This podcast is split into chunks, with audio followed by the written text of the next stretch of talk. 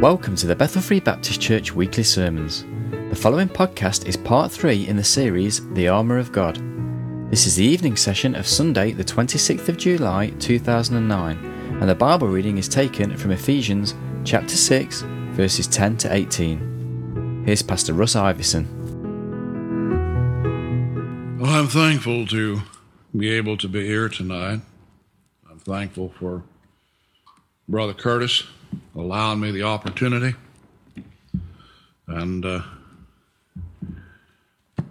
I'm thankful that you all showed up tonight. And uh, I've been places where that uh, after I'd been there on a service, nobody came back. I gotta, I need to say one thing though. Uh, it's been a real thrill and a blessing to be here uh, in the services because uh, the last 20 years uh, over in the wilderness on the Junction 3, we had no instrumentalists, and it was all a cappella. And uh, a lot of times it was just one fella. And uh, and uh, so uh, it's a it's a blessing to uh, be treated to to the musical abilities that are here. In Ephesians chapter six, picking up in verse 10 again. Finally, my brethren, be strong in the Lord and in the power of his might. Put on the whole armor of God, that you may be able to stand against the wiles of the devil. For we wrestle not against flesh and blood, but against principalities, against powers, against the rulers of the darkness of this world, against spiritual wickedness in high places. Wherefore take unto you the whole armor of God, that ye may be able to withstand in the evil day, and having done all to stand. Stand therefore, having your loins girt about with truth, and having on the breastplate of righteousness, and your feet shod with the preparation of the gospel of peace. Above all, taking the shield of faith, wherewith ye shall be able to quench all the fiery darts of the wicked and take the helmet of salvation and the sword of the Spirit, which is the Word of God, praying always with all prayer and supplication in the Spirit, and watching thereunto with all perseverance and supplication for all saints. We pick up again in verse 12 this evening for we wrestle not against flesh and blood, but against principalities, against powers, against the rulers of the darkness of this world, against spiritual wickedness in high places. And we're dealing with a spiritual warfare. We've seen that in reality, the, the battle of the child of God, again, uh, uh again, is not against blood and flesh but rather against an, an entire hierarchy of spiritual beings. Our word principalities, tos archos, the accusative plural feminine article in noun, the chiefs, the, the authorities, the, the powers, the uh, rulers, the principalities. Then he goes on, prostos exousios, uh, toward the authorities jurisdictions, powers. Here you're talking about uh, uh, what is considered to be legal authority, government, uh, prostos cosmokratoras, uh, toward the world ruler, Satan, worldly prince, monarch of the world. Uh, one lexicographer said, uh, power uh, paramount in the world of the unbelieving and ungodly. There is truly a hierarchy in the unseen spirit world. And in Daniel, the evidence is there that this hierarchy is real. Uh, I want to uh, pick up in Daniel uh, chapter 10, if we may, please. Scripture says, In the third year of Cyrus, king of Persia, a thing was revealed unto Daniel, whose name was called Belteshazzar. And the thing was true, but the time appointed was long, and he understood the thing and had understanding of the vision. In those days, I, Daniel, was mourning three full weeks. I ate no pleasant bread, neither came flesh nor wine in my mouth, neither did I anoint myself at all till three whole weeks were fulfilled. In the, and in the four and twentieth day of the first month, as I was by the side of the great river, which is Hiddekel, then I lifted up mine eyes and looked, and behold, a certain man clothed in linen, whose loins were girded with fine gold of Uphaz. His body also was like the beryl, and his face as the appearance of lightning, and his eyes as lamps of fire, and his arms and his feet like in color to polished brass, and the voice of his words like the voice of a multitude. And I, Daniel, alone saw the vision, for the man that uh, men that were with me saw not the vision. But a great quaking fell upon them, so that they fled to hide themselves. Therefore I was left alone. And I saw this great vision, and there remained no strength in me, for my comeliness was turned in me unto corruption, and I retained no strength. Yet heard I the voice of his words, and when I heard the voice of his words, uh, then was I in a deep sleep on my face, and my face toward the ground. Behold, an hand touched me, which set me upon my knees and upon the palms of my hands. And he said unto me, O Daniel, a man greatly beloved, understand the words that I speak unto thee, and stand up, up upright, for unto thee am I now sent. And when he had spoken this word unto me, I stood trembling. Then said he unto me, Fear not, Daniel, for from the first day that thou didst set thine heart to understand and to chasten thyself before thy God, thy words were heard, and I am come for thy words. But the prince of the kingdom of Persia withstood me one and twenty days. But lo, Michael, one of the chief princes, came to help me, and I remained there with the kings of Persia.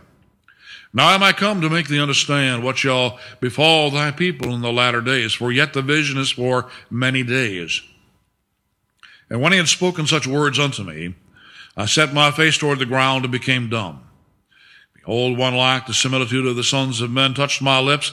Then I opened my mouth and spake and said unto him that stood before me, O my Lord, by the vision my sorrows are turned upon me, and I have retained no strength. For how can the servant of this my Lord talk with this my Lord? For as for me, straightway there remaineth no strength in me, neither is there breath left in me. Then there came one again and touched me, one like the appearance of a man, and he strengthened me, and said, O man, greatly beloved, fear not, peace be unto thee. Be strong, yea, be strong. And he, he said, when he had spoken unto me, I was strengthened, and said, Let my Lord speak, for thou hast strengthened me. Then said he, Knowest thou therefore uh, wherefore I come unto thee? And now will I return to fight with the prince of Persia. And when I am gone forth, lo, the prince of Grecia shall come. But I will show thee that which is noted in the scripture of truth. And there is none that holdeth with me in these things but Michael your prince you have a situation here where that Daniel had, because of his study of the scriptures, come to a realization that uh, the, the 70 years that were spoken of by Jeremiah were to come to an end. And he began praying to the Lord, and he's given a vision. And he sees the Lord and he converses with Gabriel. But Daniel is in mourning because of the conviction of the Word of God. He did not partake of the Passover or the Feast of Unleavened Bread, as we've been told this is the first month. And uh, it is the month Nisan of the year 536 BC, the third year of the reign of Cyrus. And Daniel is given, as we've said, a view of the glorified Christ. And uh, the, the, the description that we have here reminds me of in Acts chapter 9 when the, the our blessed Lord knocked Paul off of his horse and uh, dealt with him there. Or we find that you have uh, much in common here uh, with uh, that of Ezekiel. And if you'll look with me in Ezekiel chapter 1 and uh, verse 26, Ezekiel chapter 1 and uh, verse uh, 26. And uh, there Ezekiel records, and above the firmament that was over their heads was the likeness of a throne, and as, as the appearance of a sapphire stone, and upon the likeness of the throne was the likeness as the appearance of a man uh, above upon it. And I saw as the color of amber, as the appearance of fire round about within it from the appearance of his loins even upward and from the appearance of his loins even downward. I saw as it were the appearance of fire and it had brightness round about as the appearance of the bowl that is in the cloud in the day of rain. So was the appearance of the brightness round about. Uh, this was the appearance of the likeness of the glory of the Lord. And when I saw it, I fell on my face and I heard a voice of one that spake or we can see a comparison as well with that of the apostle John on Patmos in Revelation chapter 1. In Revelation chapter 1, picking up there verse 13, and in the midst of the seven candlesticks, one like the Son of Man, clothed with a garment down to the foot and girt about the paps with a golden girdle. His head and his hairs were white like wool, as white as snow, and his eyes were as a flame of fire, and his feet like undefined brass, as if they burned in a furnace, and his voice as the sound of many waters. He had in his right hand the seven stars, and out of his mouth went a sharp two-edged sword, and his countenance was as the sun shineth in his strength. The point that we desire to see, Daniel uh, is seen uh, and, and, and Gabriel is, is speaking, but we, we see in, uh, in, uh, uh back in uh, Daniel, and I've just lost my chapter, and Daniel chapter 10, picking up verse 12 to 14. Uh, then said he unto me, Fear not, Daniel, for from the first day that thou didst set thine heart to understand and to chasten thyself before thy God, thy words were heard, and I am come for thy words. But the prince of the kingdom of Persia withstood me one and twenty days. Daniel prayed.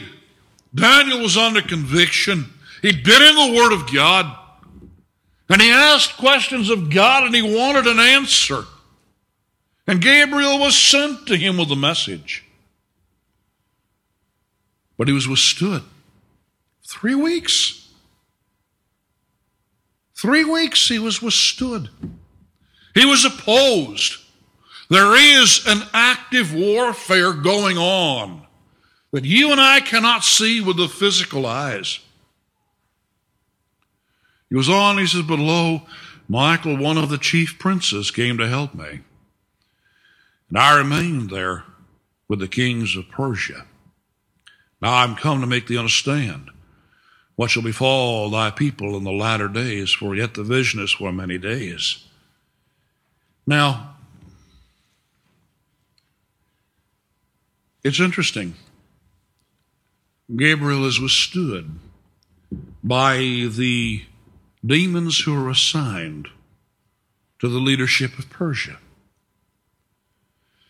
Daniel was taken into captivity as a 13, 14 year old man by Nebuchadnezzar.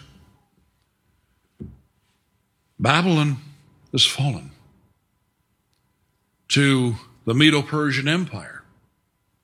Cyrus, the Persian, is on the throne. And it is the demons who are assigned to Cyrus who stand in opposition to Gabriel coming to answer the prayer that Daniel had prayed. They don't want him to know. They don't want him to have the answer. We see in verse 20 and 21, then said he, Knowest thou wherefore I come unto thee? And now will I return to fight with the prince of Persia. When I am gone forth, lo, the prince of Grecia will come, but I will show thee that which is noted in the scripture of truth. And there is none that holdeth with me in these things but Michael your prince. And, uh, and uh, Gabriel comes and he gives assurance to Daniel.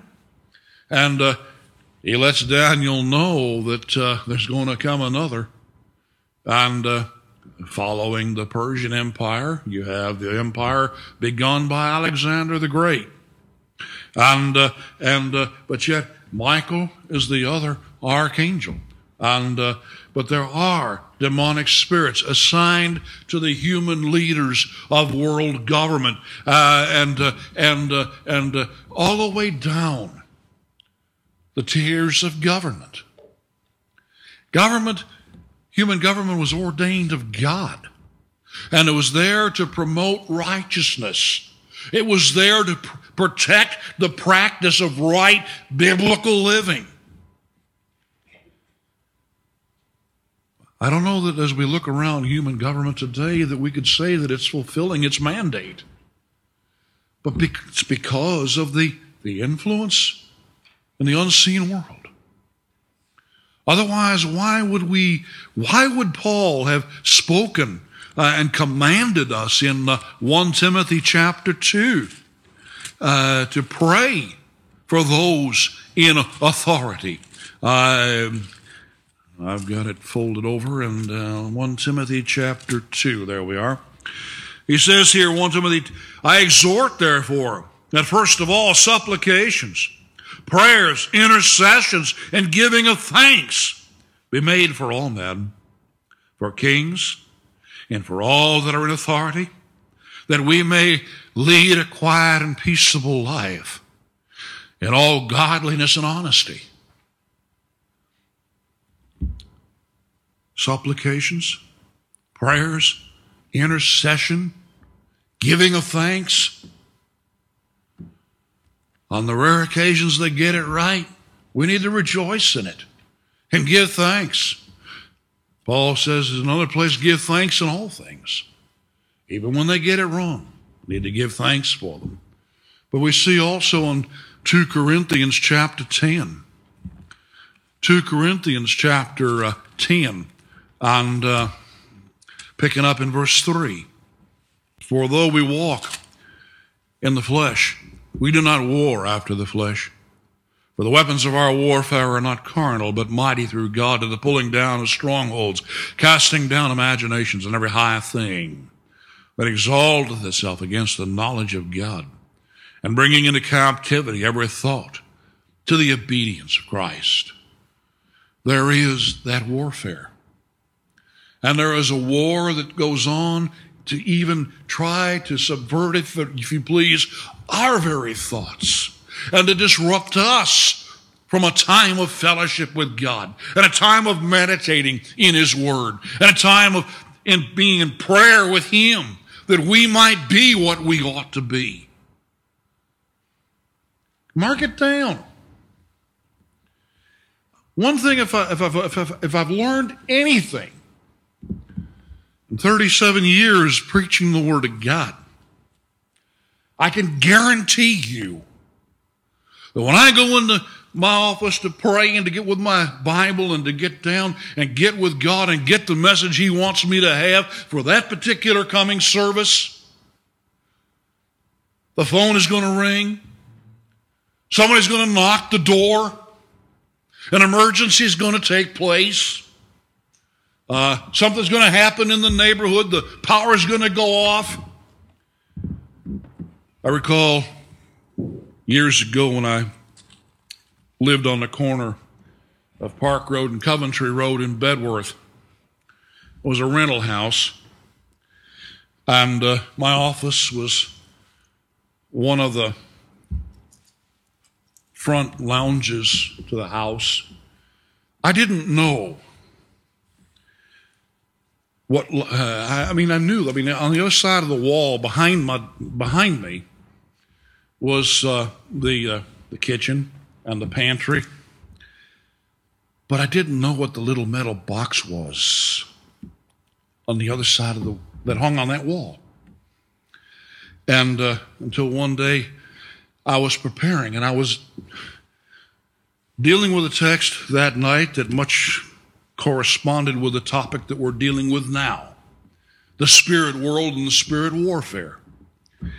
And uh, the electricity went off.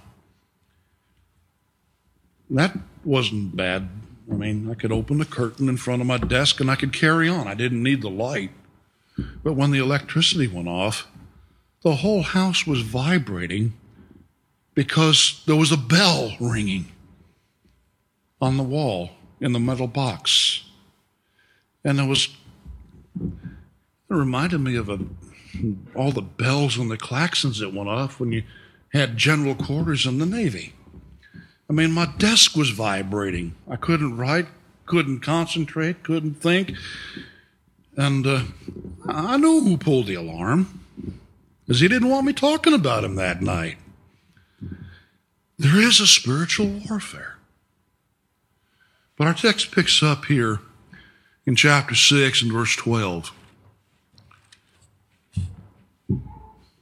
And uh, we wrestle not against flesh and blood, but against principalities, against powers, against the rulers of the darkness of this world, spiritual wickedness in high places. And he says, against spiritual wickedness in high places. Prosta pneumaticates ponirias en to eporanioi.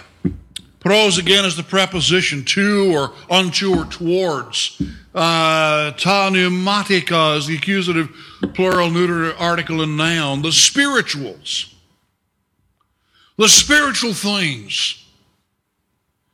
Tes poniria is the genitive singular feminine article and noun. Ponirias comes from uh, uh, poniros, which is evil or extremely wicked. Tes ponirias, uh, actually the genitive form here is of depravity, of malice, of iniquity, of wickedness. There is spiritual wickedness in, he goes on, toi epiranio, the dative plural neuter article, an adjective, the heavenlies, the high places. Ipuranio is a compound. Epi is the preposition of superimposition over or above. Uranos is the sky or the heavens. So we're talking about above the visible heavens. It's used 20 times in our New Testament, Ipuranioi and it is used to define the abode of the Father. Uh, in uh, Matthew 18 35, we see it used there. And uh, uh there it says, uh, So likewise shall my heavenly Father do also unto you if ye from your hearts forgive not every one his brother their trespasses. And uh, there it is heavenly. Our Father abides in the heavens. It speaks to the abode of the Father of our Lord, our God. It is used to define the abode of those who, uh, uh, whose knees shall bow to Christ. Uh, for example, in uh, Philippians chapter 2 and uh, verse 10. And uh, there, that at the name of Jesus every knee should bow of things in heaven and things in earth and things under the earth. And uh, one of these days, and I think it's particularly in Revelation chapter 5, every knee in heaven will bow to Christ. Paul uses it in speaking of the difference between the earthly bodies and uh, that we have now and the, the ones that uh, our brother is anxious to get a hold of, our heavenly bodies, in uh, 1 Corinthians chapter 15. And uh, uh, Paul deals with it some there. 1 Corinthians uh, 15 40.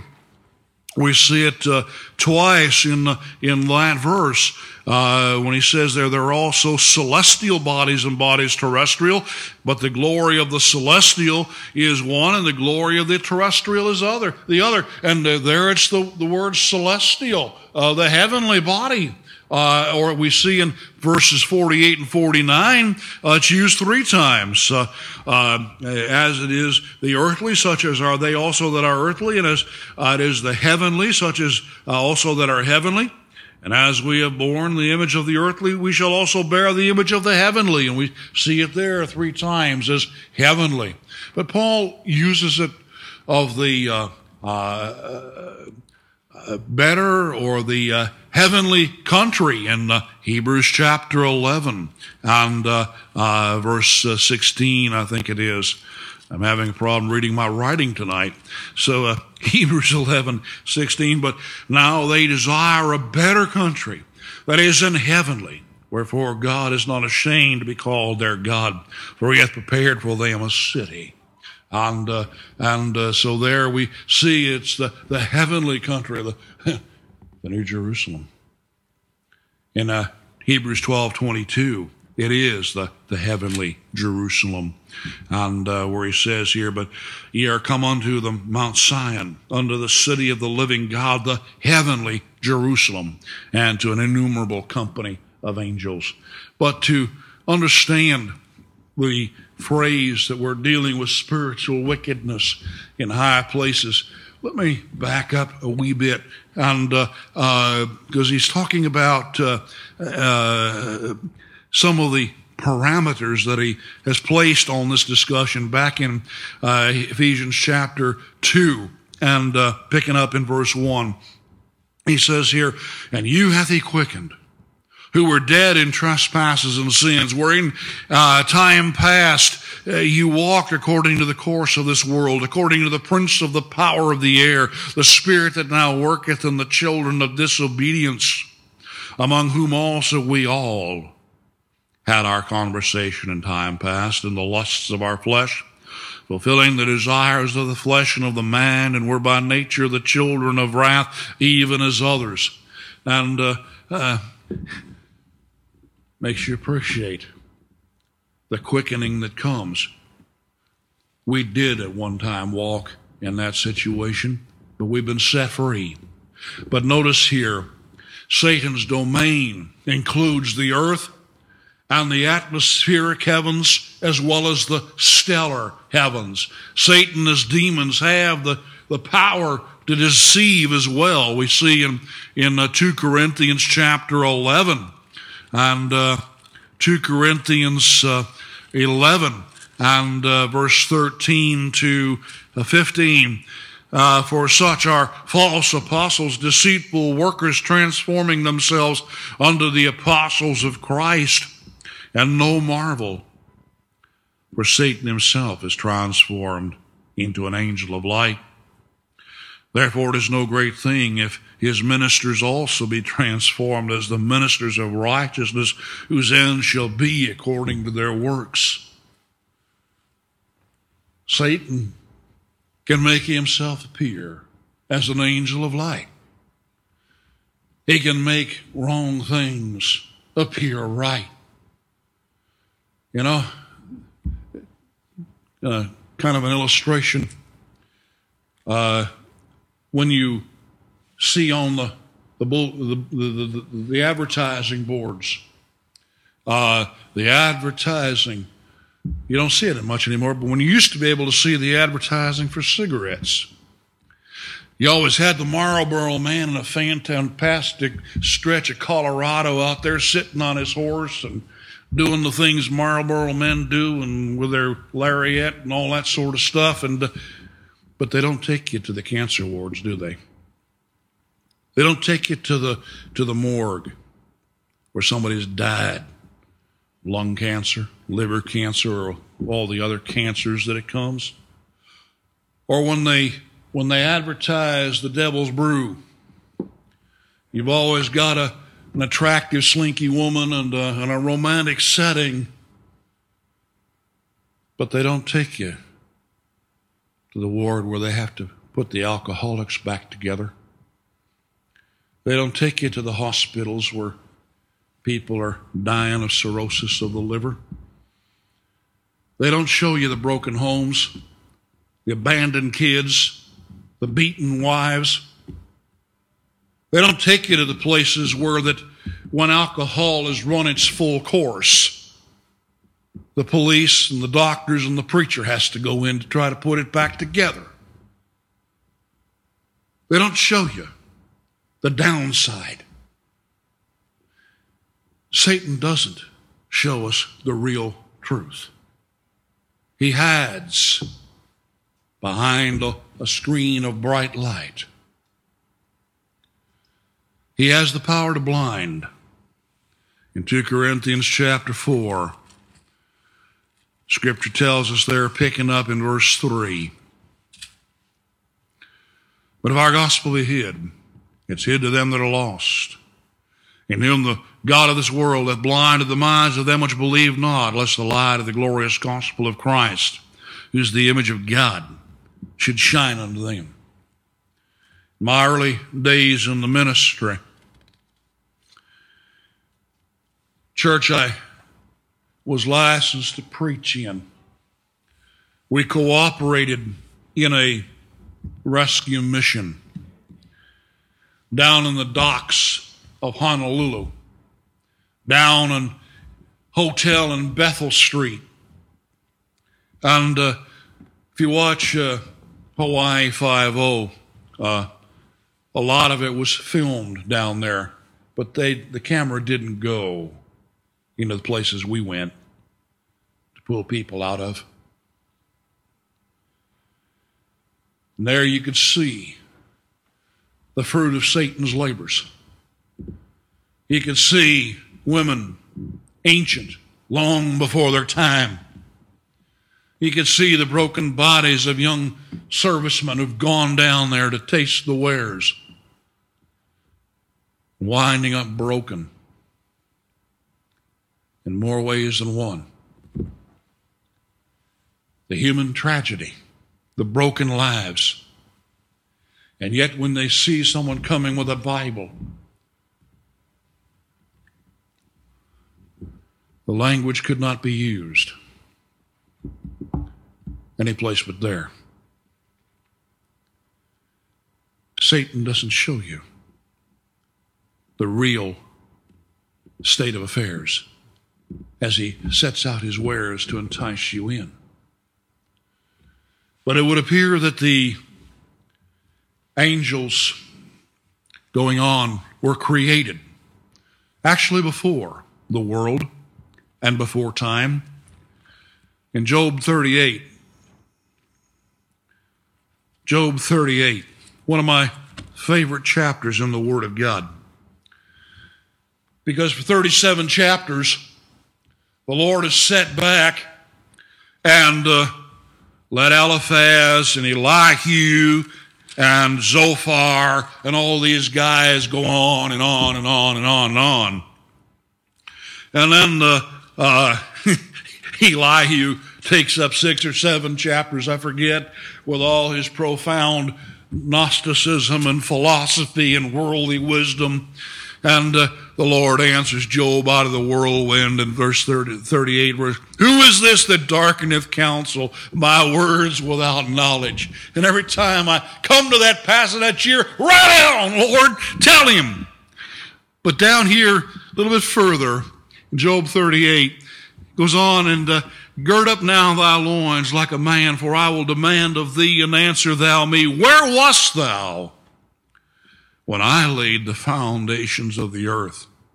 Declare if thou hast understanding. Who hath laid the measures thereof, if thou knowest, or who hath stretched the line upon it? Whereupon are the foundations thereof fastened, or who hath laid the cornerstone thereof? Catch this. When the morning stars sang together and all the sons of God shouted for joy. In the beginning, when God spoke that first word of creation. And every day for the next six days, when he said, Let there be, the angels of God rejoiced. They were there. And they watched as God spoke everything into existence.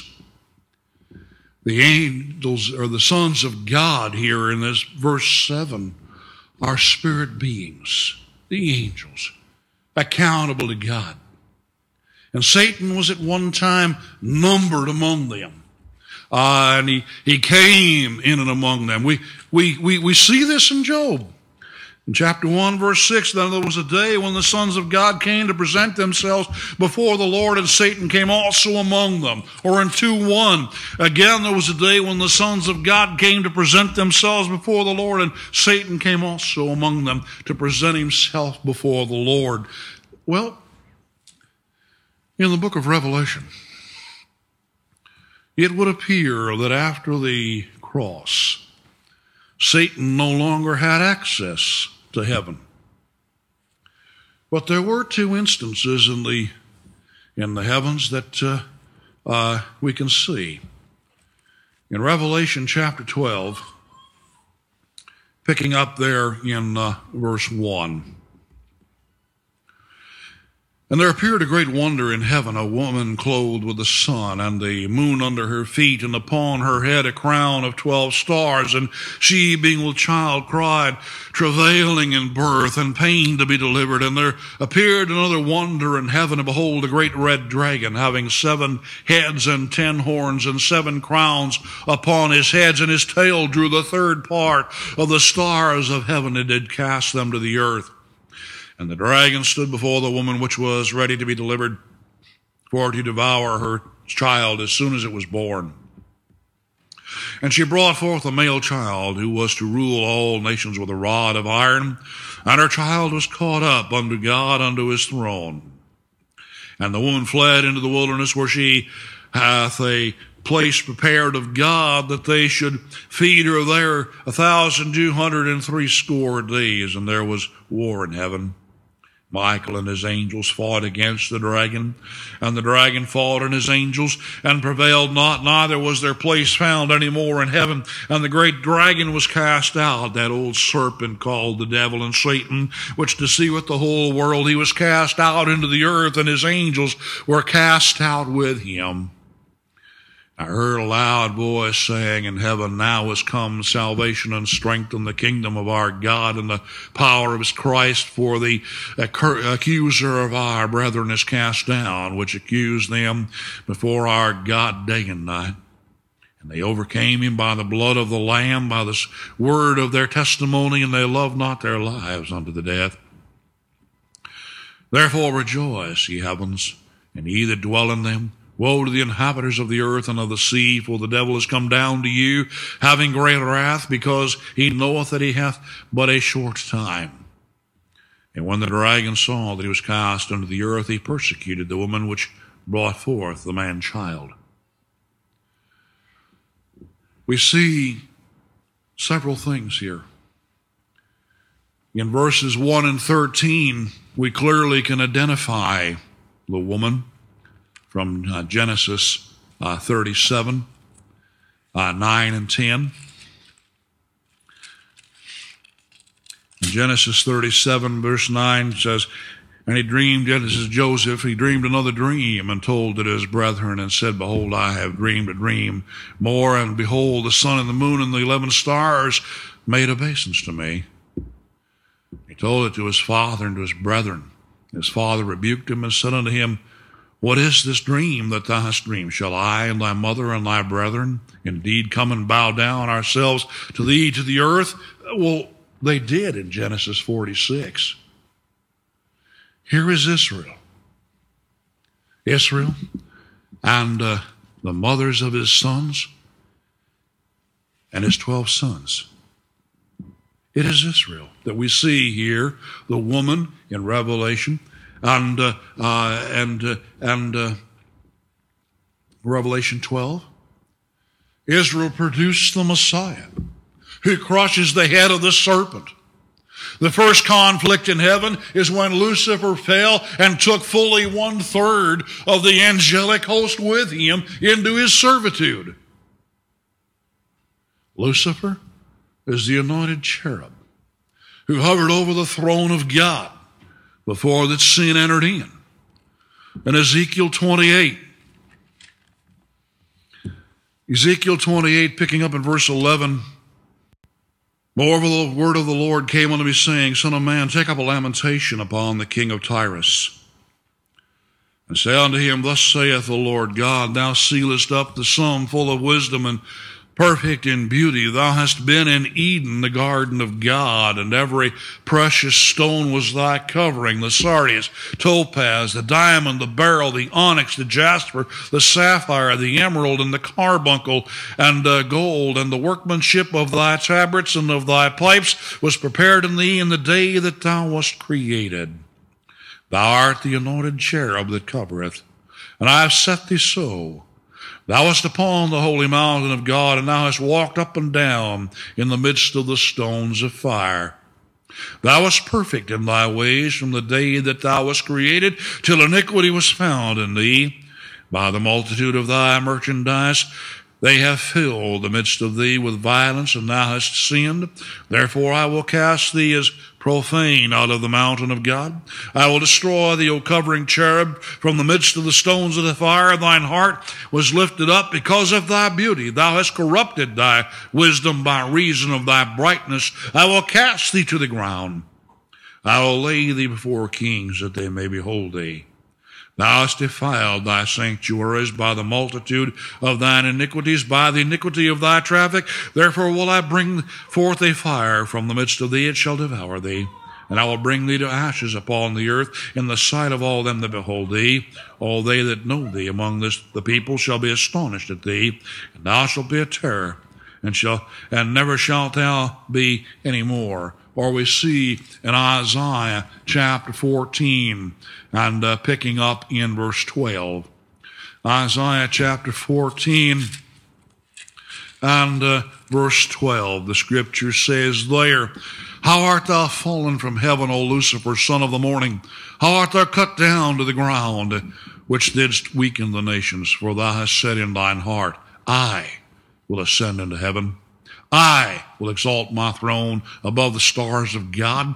I will sit also upon the mount of the congregation in the sides of the north. I will ascend above the heights of the clouds. I will be like the Most High. Yet thou shalt be brought down to hell, to the sides of the pit. Lucifer was this, in the hierarchy of the angelic order, was the supreme angel. In a sense, he was the boss of Gabriel and Michael and every rest of the one, all the rest of them. He hovered above the throne of God. He was there to proclaim the holiness of God. One of the reasons why that music in Christian circles is so controversially subject is because music was created in Lucifer to proclaim God's glory. And by and large, Satan has profaned it and used it as a means, an opening wedge to bring many into sin. We must be careful about music. But he brought down a third of the angelic host. In Revelation chapter 12 and verse 5, we read again, And she brought forth a man child who was to rule all nations with a rod of iron, and her child was caught up unto God unto his throne. He'll rule with a rod of iron when he comes and he sits upon David's throne and rules and reigns in Jerusalem for a thousand years. Israel, the nation, gave us Christ, who was crucified, who ascends, and who is even now our advocate.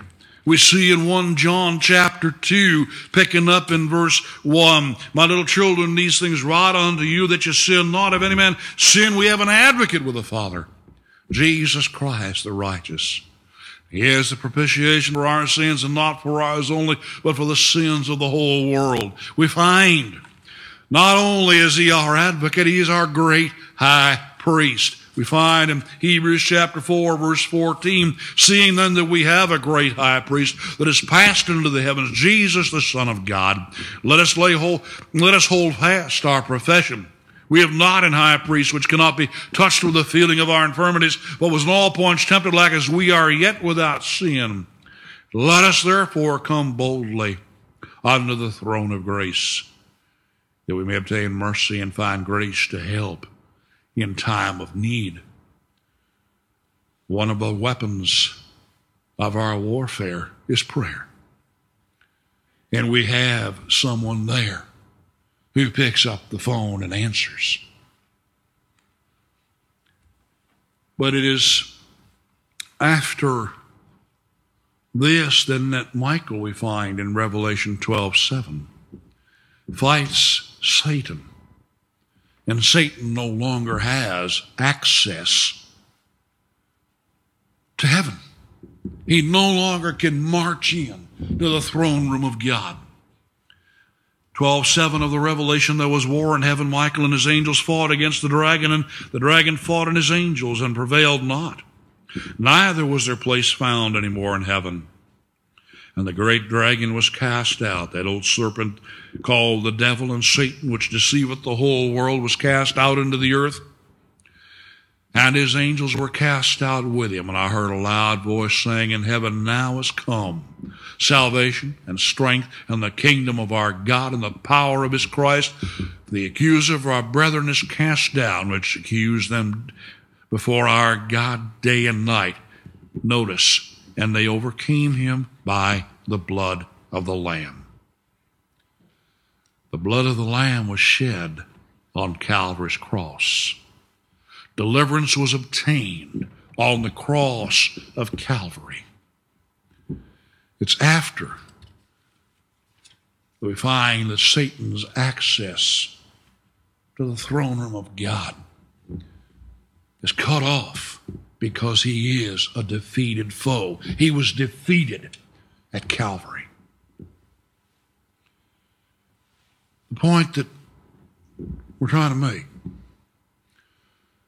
the spiritual agents of wickedness are Satan's fallen angels, they're demon spirits. Uh, their, their domain is now restricted to uh, the stellar and the atmospheric heavens. In Daniel chapter 2 and verse 2, Daniel chapter 2 and verse 2, scriptures record Then the king commanded to call the magicians and the astrologers and the sorcerers and the Chaldeans for to show the king his dream. So they came and stood before the king. We're talking here Daniel, Hananiah, Azariah, and Mishael are still in school. Um,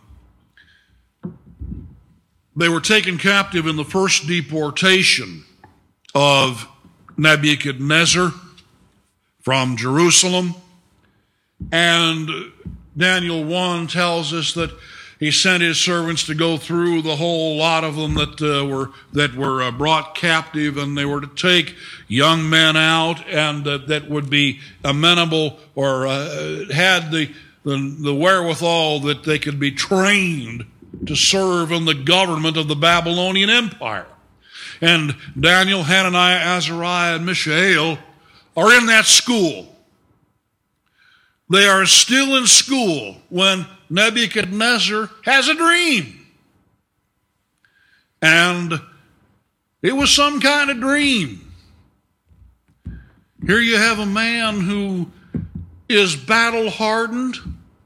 He was a general under his father and, uh, and uh, conquered much of the much of the world at that time while he was still a general under his father, and then he succeeds his father and basically conquers the rest of the known world.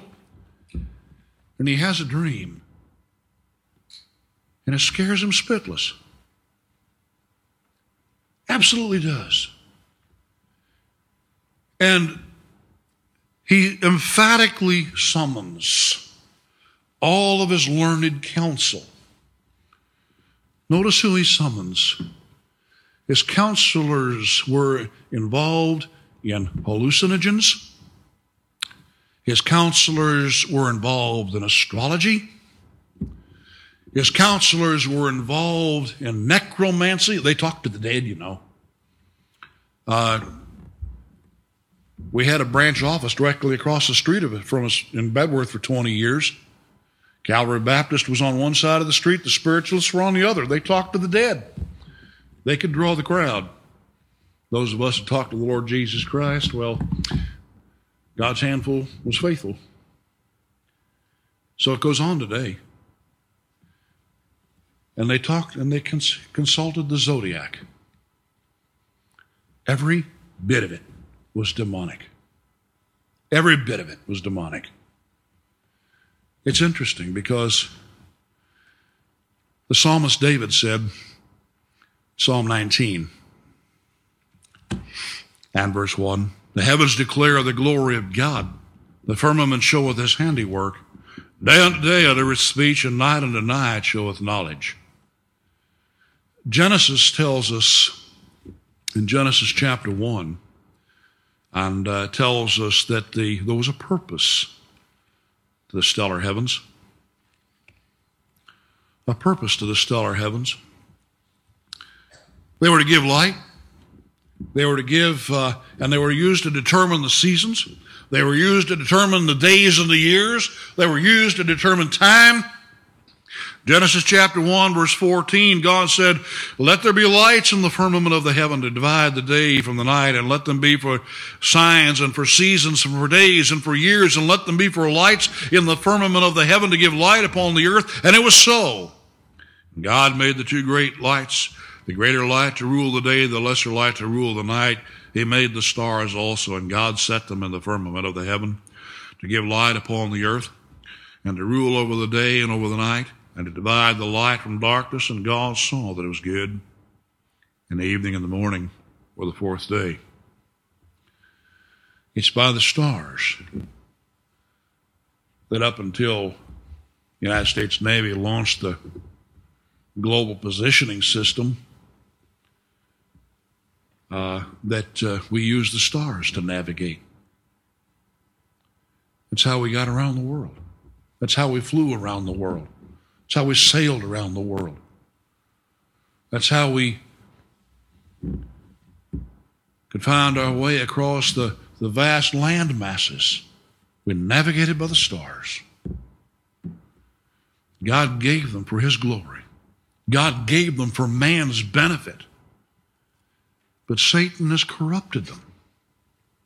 He's corrupted them through astrology. And he's used them to bring praise and worship to himself. And you see this as early as Genesis 10. Because in Genesis 10, we have the account of Nimrod. Nimrod was a man that was a great tool of Satan. Nimrod is the first king in human history. Nimrod is the man who instituted astrology.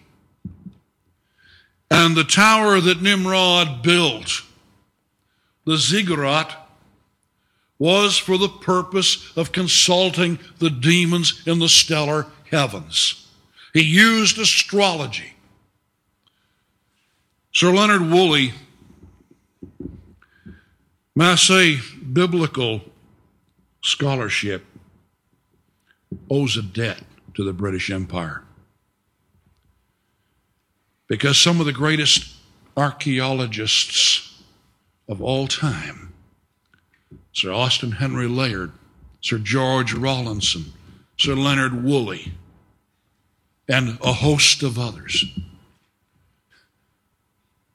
were all there because the British Empire was there.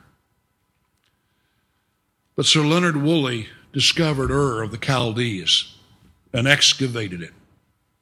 And he found there, when he began to dig, he found a complete tower, just like Nimrod's. And he, I've, I've read his study of it. And each step of the way up, was named and colored after a planet in the solar system. And when they got to the top, There was the zodiac. All of it was there. I had the privilege to study under Cyrus Gordon, who picked up and continued Sir Leonard's work. And uh, the, the, it's there, it's proven. And if you if you travel the world, you'll find that when God dispersed Babel, those that were dispersed took the pattern with them.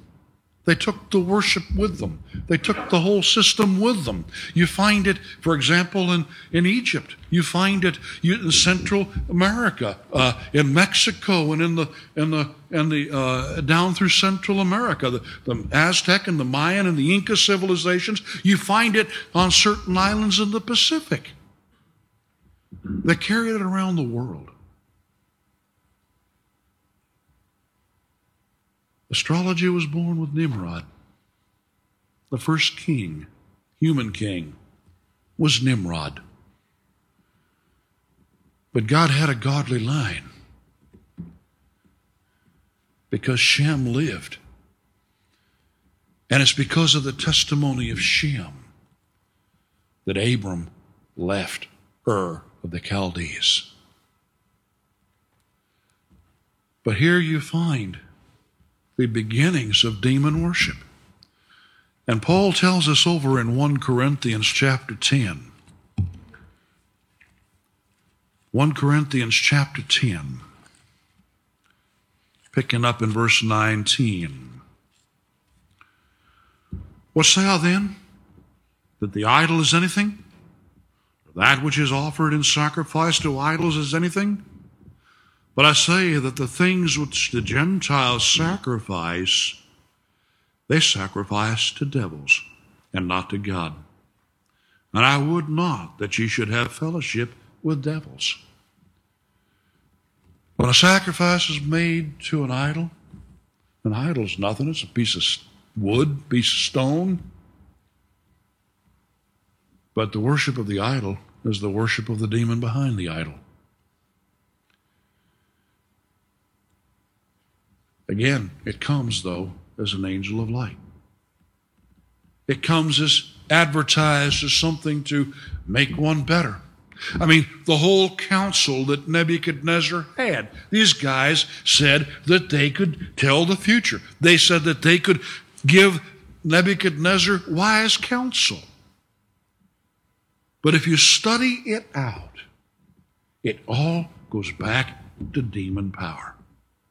And that is how Nebuchadnezzar, up until the encounter with Daniel, was advised. That's how he governed.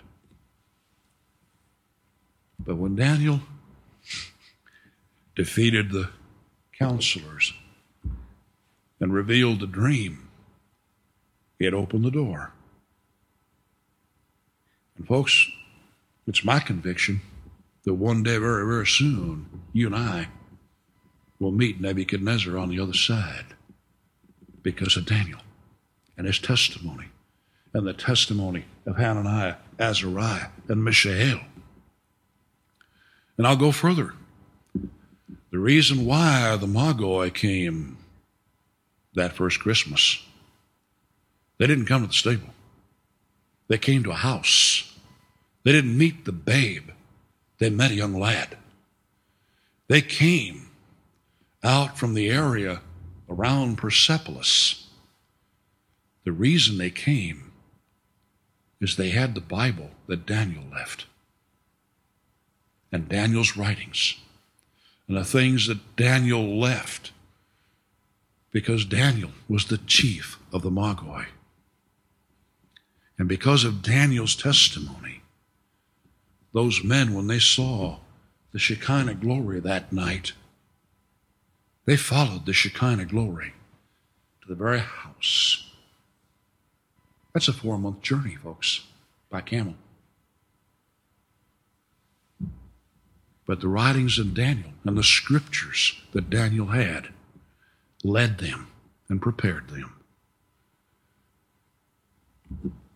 We say tonight Satan is a defeated foe. He was defeated at Calvary and in the garden tomb. Colossians chapter 2, picking up in verse 13, and you being dead in your sins and the uncircumcision of your flesh, hath he quickened together with him, having forgiven you all trespasses, blotting out the handwriting of ordinances that was against us, which was contrary to us, took it out of the way, nailing it to his cross, having spoiled principalities and powers. He made a show of them openly, triumphing over them in it. They could not keep him in the grave. He broke the power of death that held us captive. Because he lives, we live. And he will, Satan will know defeat yet again. In Revelation chapter 20, and I saw an angel come down from heaven having the key of the bottomless pit and a great chain in his hand, and he laid hold on the dragon, that old serpent, which is the devil and Satan, and bound him a thousand years, and cast him into the bottomless pit, and shut him up, and set a seal upon him, that he should deceive the nations no more, till the thousand years should be fulfilled, and after that he must be loosed a little season. He's shackled. He goes to the pit. But you know, his defeat and his torment will be eternal at the end of the millennium. Daniel or Revelation chapter 20, picking up in verse 7. And when the thousand years are expired, Satan shall be loosed out of his prison. He shall go out to deceive the nations which are in the four quarters of the earth, Gog and Magog, to gather them together to battle, the number of whom is as the sand of the sea. They went up on the breadth of the earth and compassed the camp of the saints about in the beloved city, and fire came down from God out of heaven and devoured them. And the devil that deceived them was cast into the lake of fire and brimstone where the beast and the false prophet are, and shall be tormented day and night forever and ever. He is a defeated foe. Truth to tell, he has no real power over us other than the power to deceive, the power to oppress, the power to tempt.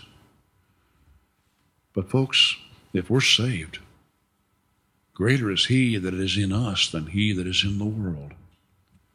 We have the author of this book and four times in the upper room, John 14, 15, and 16, our Lord told us what his ministry would be. It's to guide us to all truth. It is to teach us things to come. It is to teach us this book. And it's in this book we have our victory. Let me point out one other quick thing and we're done. Notice here in uh, Revelation chapter 20 verse 10. It says there, the beast and the false prophet are and shall be tormented day and night forever and ever. But if you'll notice by contrast, Revelation 22 5, we're talking about the that blessed city. Oh my. And there shall be no night there, and they need no candle neither light of the sun, for the Lord God giveth them light, and they shall reign forever and ever. And uh, we find out in Revelation 21 the glory of God, the Lamb, is the light thereof. You and I, if we're saved, we have an eternal day where the Lord dwells in our midst. Back in the beginning, Adam and Eve were created. And the Lord Himself came down and walked in the garden with them and fellowshipped in the garden. In Israel, the Shekinah glory abode over the mercy seat in the tabernacle in the midst of God's people. God's desire has always been to be in the midst of his people. In eternity, the saints will gather round and the Lord will be eternally in a long eternal day in the midst of his people. But those who actively chose to reject the love of the truth. We find in Revelation chapter 20, verse 10, they will be tormented day and night forever. Not only do the lost, those who followed the arch liar and the arch enemy of our souls, the Lord in Mark chapter 9 goes into explicit detail They'll have an eternally regenerating body to be eternally eaten by the maggots. They'll have an eternally regenerating, regenerating body to be burned.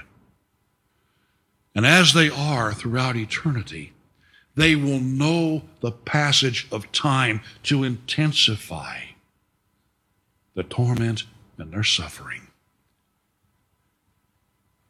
But one other myth that the devil likes to propound he likes to propound the myth that those that go to hell go to party. I've had that told me, I don't know how many times, by people that say, I don't want to go to heaven be where you are, all you straight laced people that have no fun. I'll go to hell and I'll party. One of the other torments is eternal aloneness with the record of our sin and the record of the times that they rejected the gospel. And they'll know the passage of time for eternity. Our precious Lord still holds out the invitation. Whosoever will, let him come and take of the water of life freely. If you're here tonight and you know not the Lord Jesus Christ, I don't know the terms to beg you strong enough to consider what Christ has to offer. I don't know the terms strong enough to beg you strong enough to get you to give this book a chance to show you your need and how it is met in the Lord Jesus Christ. But the offer is there to come. Don't go to that place of torment because it's beyond description. But we've seen what happens there. If you're here tonight, you've never trusted Christ, you need to trust Him. And those of us with unsaved friends and loved ones, we need to be serious about the business of praying for them because of the awfulness that awaits them. Father, thank you. In spite of the fact that the Word of God tells us the fate of the lost, the Bible clearly, repeatedly tells us of the love of God for the saints. It tells us how God agonizes and agonizes and weeps over the sin of the lost. How God's prophets weep over the sin of the lost. The words of Paul ring out that I could wish myself accursed if it would save my brethren. Jeremiah wept. The Lord wept. More than that, he stayed on the cross and looked over in the Revelation chapter 5 at the innumerable host in heaven because of the price that he paid. that we might be saved and washed by the blood of the Lamb. And he says, Come. Come unto me, ye that labor and are heavy laden. Take my yoke upon you. Give you rest. Father, I pray if there is one here tonight that knows not Christ, that they take the opportunity to allow one of us to open the Word of God and show them how they too might be saved. We ask that you'd have your perfect will and way in each and every heart, each and every life. In Christ's name we pray Thank you.